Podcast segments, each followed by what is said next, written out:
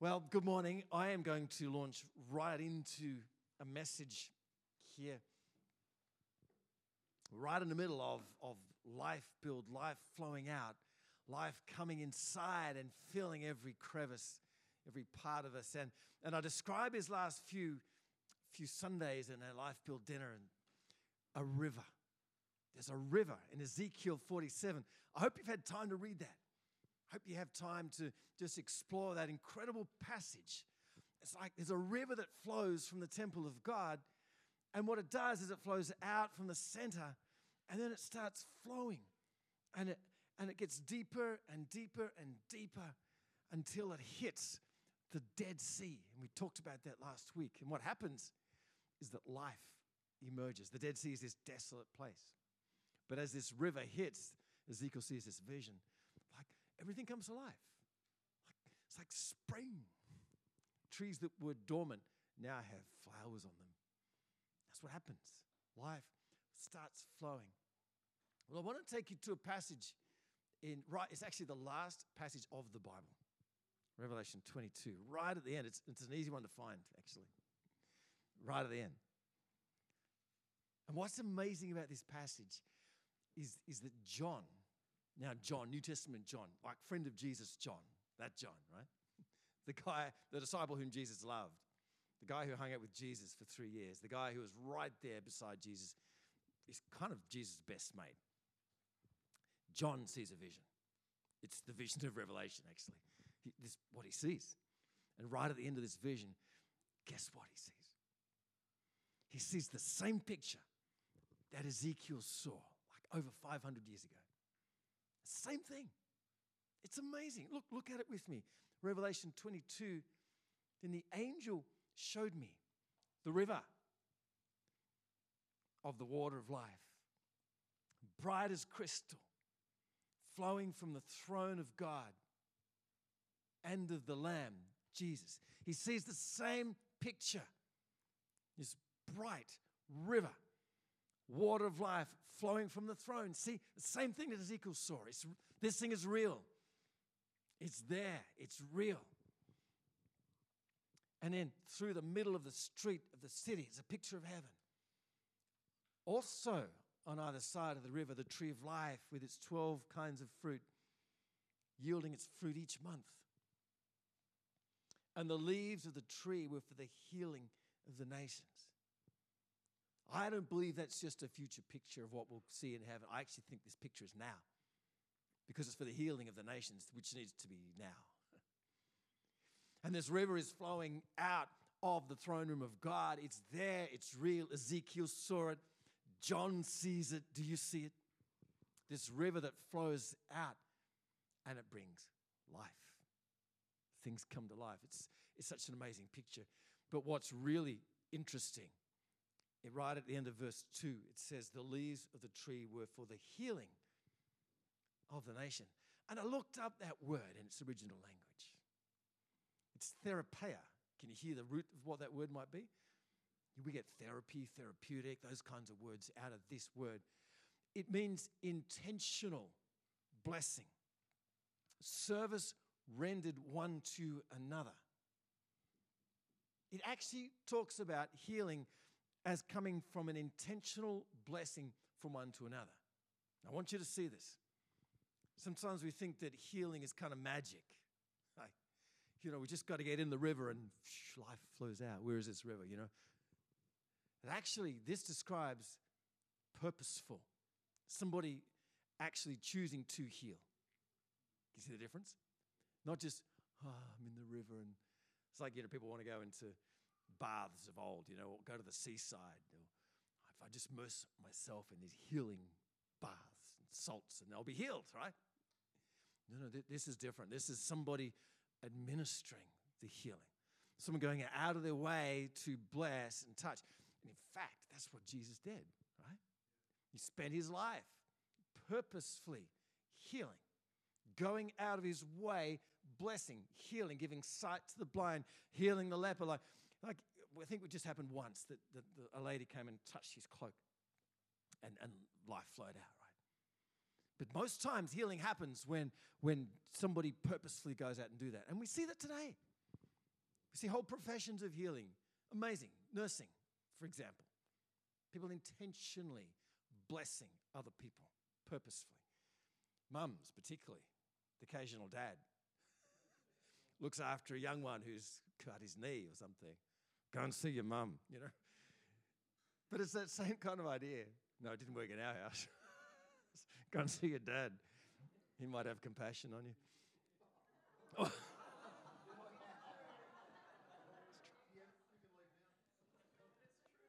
It's true. It's true. You'll be right. No, there's blood. You'll be fine. Go to hospital.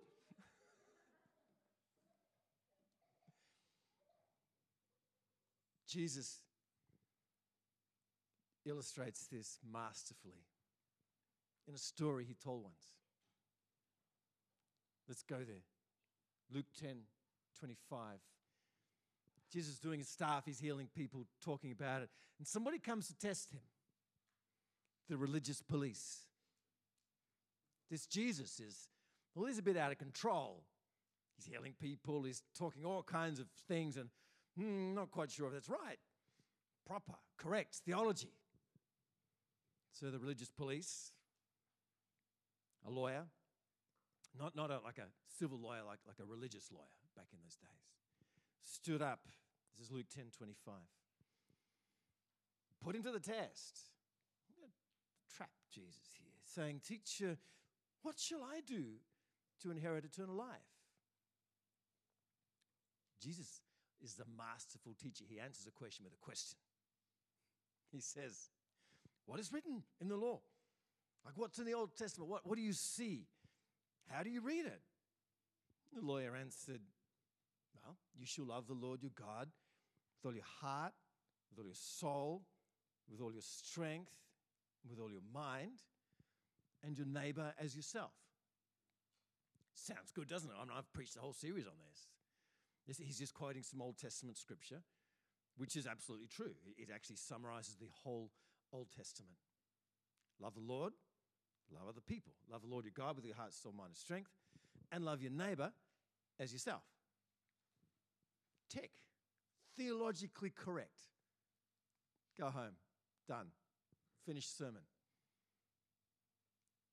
But he said to him, You've answered correctly. Do this and you will live. But he, the lawyer, desiring to justify himself, oh, I'll just make sure we've got this right, Jesus, because I'm the holder of the keys right now. I'm the lawyer. Hmm. And who is my neighbor? He shouldn't have gone there. he just pushed Jesus one, two bit far. And so Jesus, again, the masterful teacher and storyteller, took this young man, this arrogant young man, into a journey. I want you to imagine that you're going from Jerusalem to Jericho. It's a journey of about 30 kilometers. It's kind of here to Meadow Flat. Half the church lives there. Day's walk, eight hours. Anyone done it from Meadow Flat? Eight hours. Except Meadow Flat's uphill. This is downhill because Jerusalem's in the mountains and you go down. Actually, it's not far from the Dead Sea. And as you go out from Jerusalem, you, you encounter increasing wilderness. And you're heading out on this journey. Maybe it's a family journey. Maybe you've got someone to visit. Maybe you've got business down there. And as you're walking out, the, the environment's getting drier and harsher. And you know that this road is notorious. You know that there are bands of robbers. You know that it's isolated. It's a place where you, you don't go unless you have to go to. And if you do go, then you go with someone else. But this man, perhaps you, are not.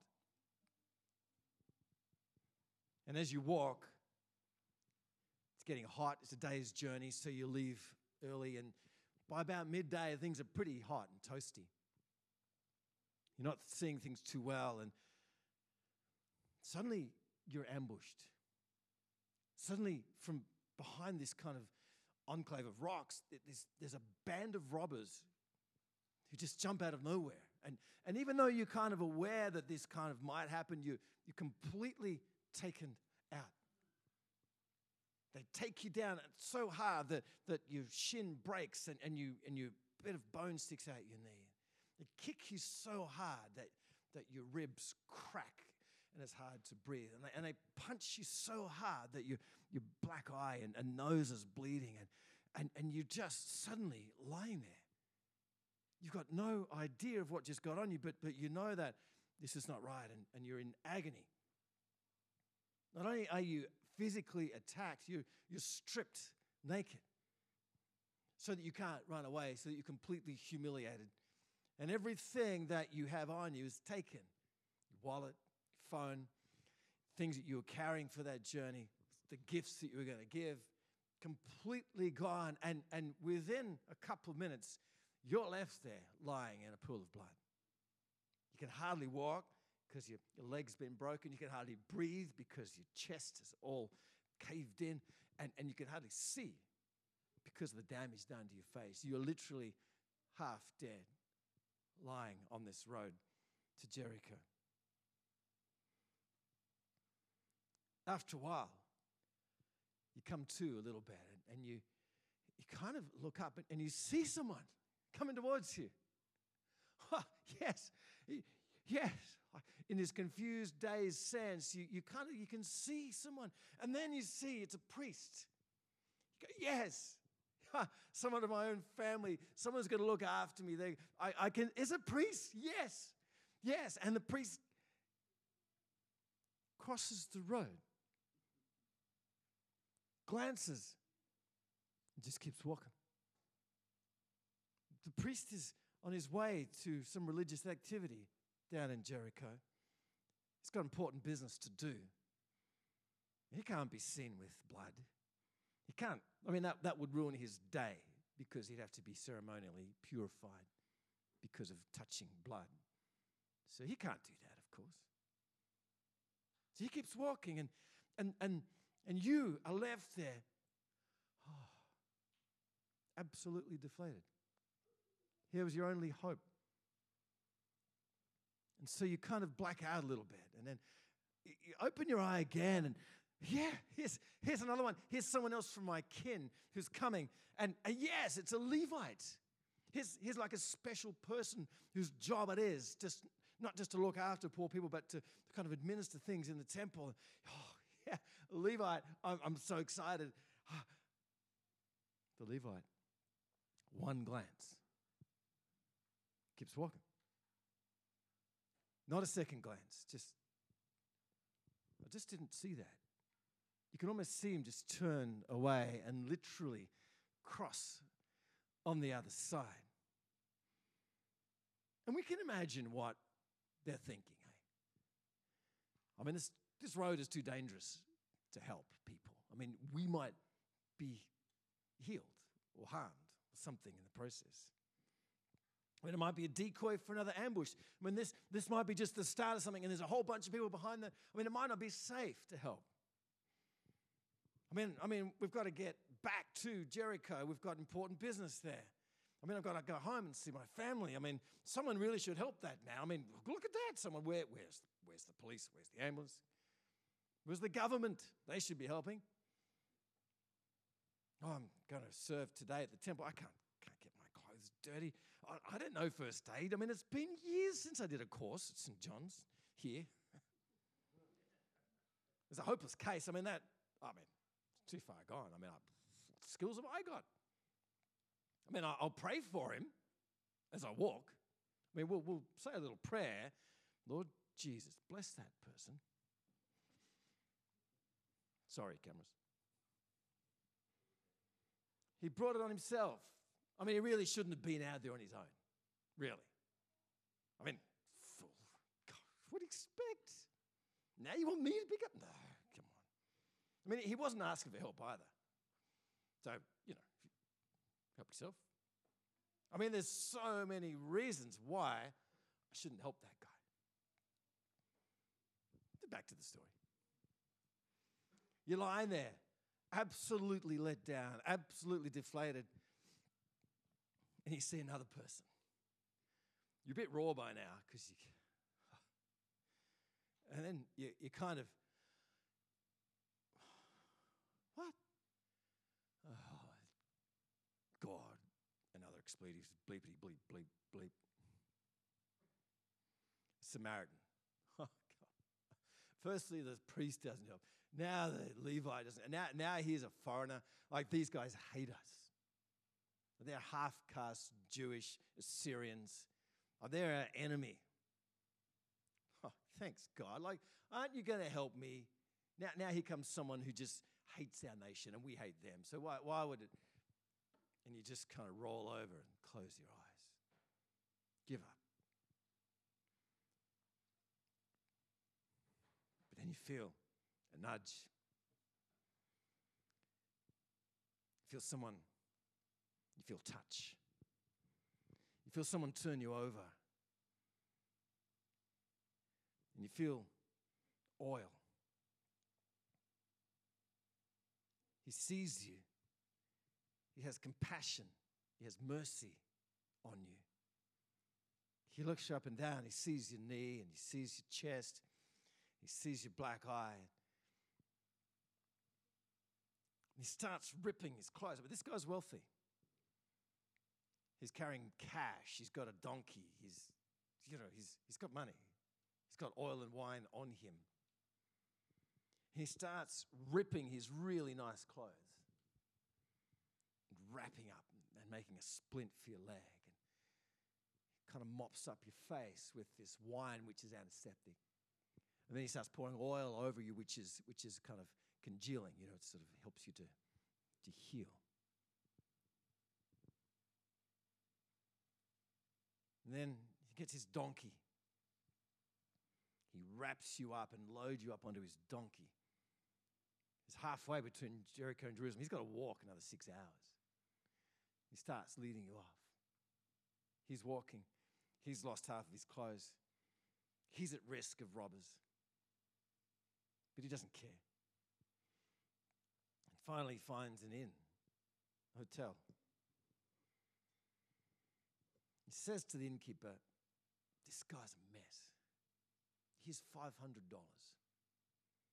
It's two days' wages. Take it. I've done what I can. Can you look after him? And if, you know, if you need to spend more, go for it. Just, I'll pay when I come back. He meets your needs. He meets your health needs, physical needs. He mops you up. He meets your transport needs. You can't do anything, you know. He meets every other part of your world. He meets your financial needs. You've been robbed of everything. He meets your dignity needs. He clothes you, puts you back on. This is the story Jesus tells to the religious man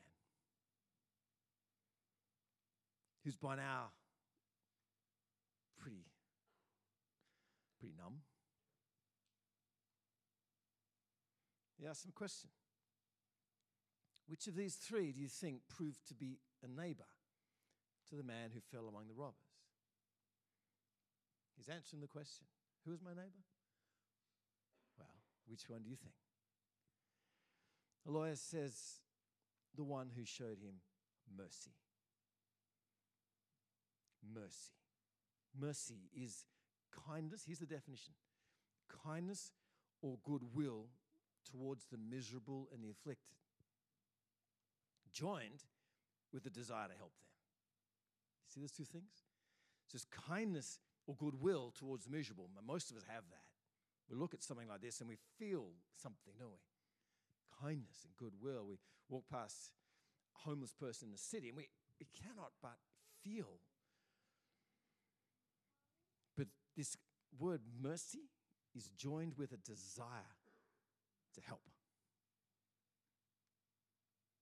The one who showed him mercy, he says. And Jesus said to him, You go and do likewise. Go and do. Do you remember the original question? What must I do to inherit eternal life? Love your neighbor, love God. You go and do likewise.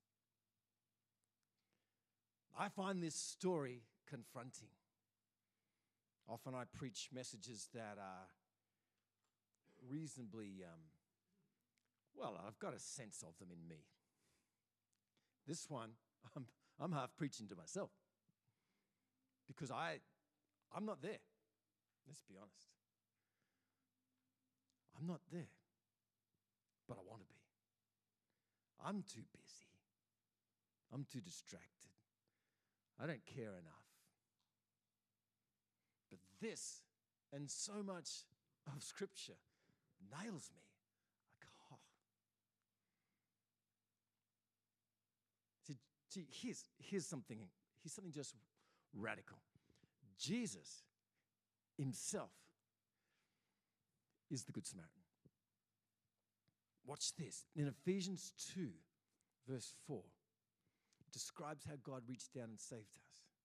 It says, But God, this is Paul writing, but God, being rich in mercy, because of the great love with which He loved us, even when we were dead in our trespasses, right?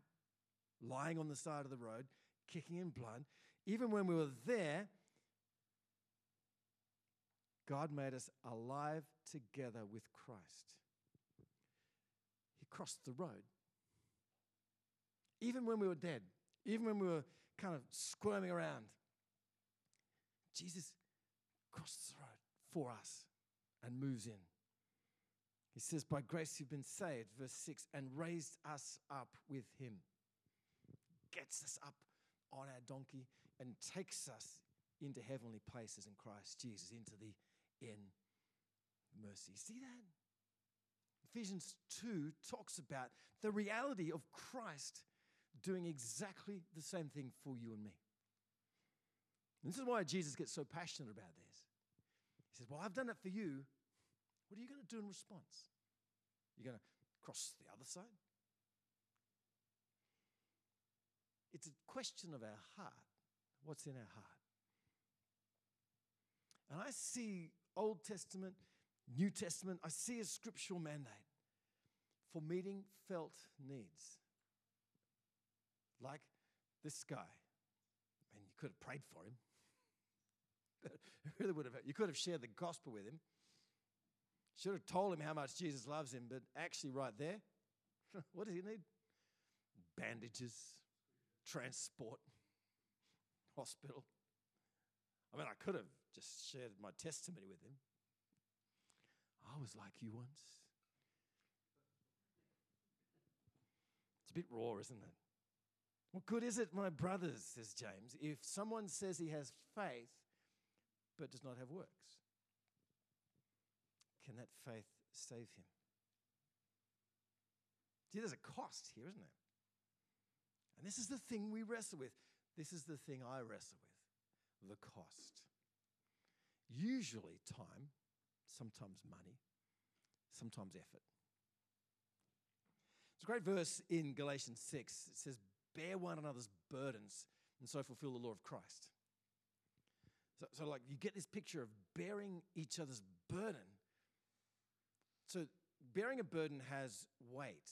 If you carry someone, it, it affects you, right? If, if you pay for something, it means you have less of that money for yourself. If, if you go out of your way with your time, that means you don't have that time for something else. So there's a rub here, there's a cost to caring for the poor and needy. It's a burden. But that's what Jesus did. Jesus bared our burden. There's a cost to him. I believe that Jesus is honestly asking this church the same question Are we willing to carry a cost? Are we willing to sacrifice some things that we have for the sake of others?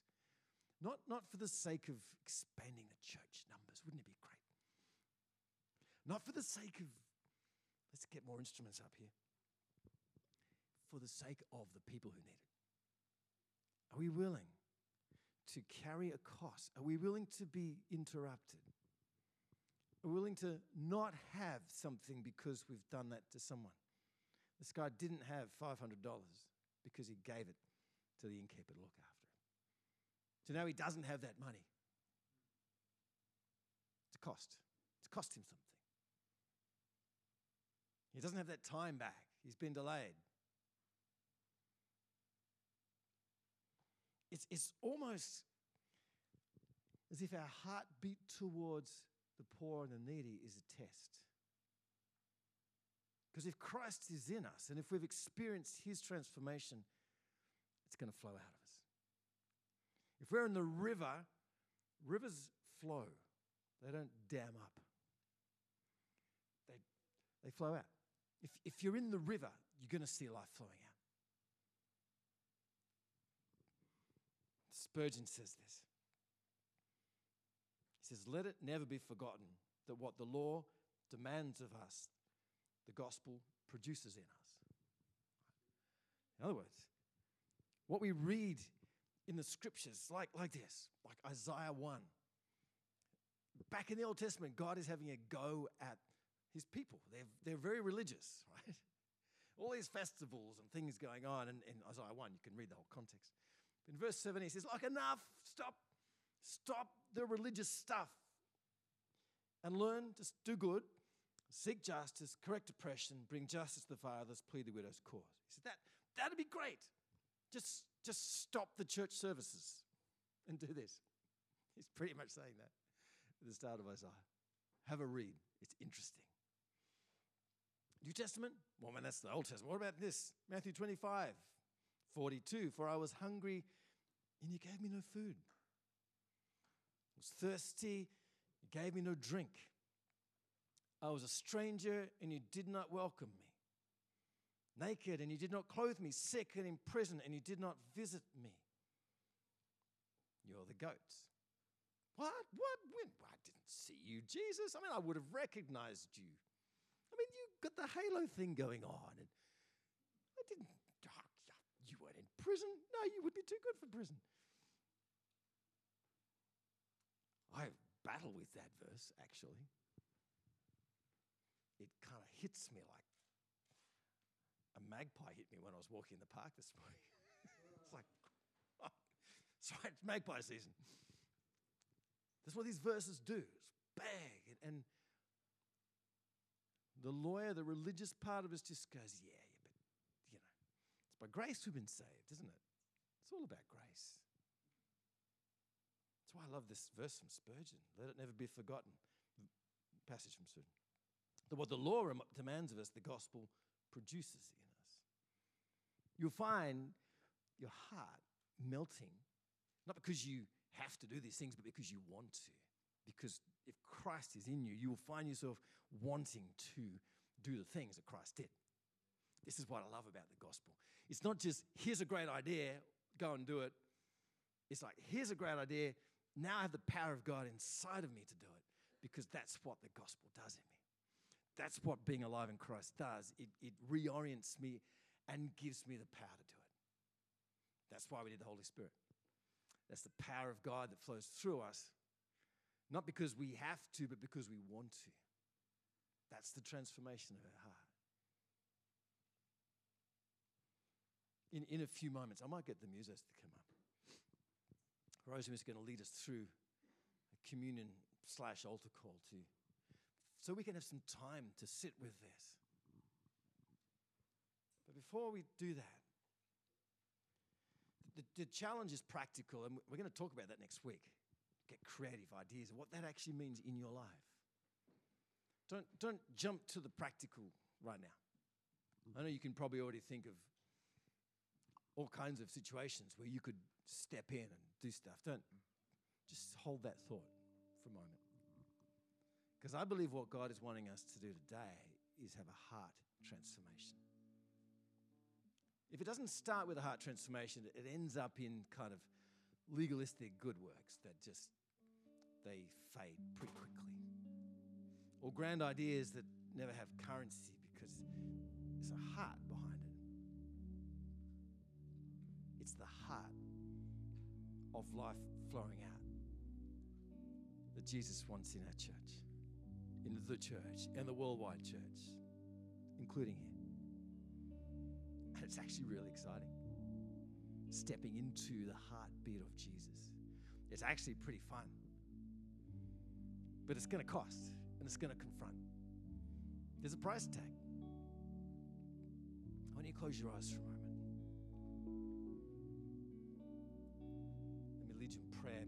those Rickhams. Lord Jesus, as we sit with this story, this simple story that you told, it, it cuts through the generations, Lord. And, and it cuts our heart because we know that we're not there, mostly. We know that we don't have the same heartbeat that you have towards your people. So I'm praying for a new heart. I'm praying for the heartbeat of life flowing out. I'm praying for a transformed inside. I'm praying that I'd realize how much you've given us and how much I can flow.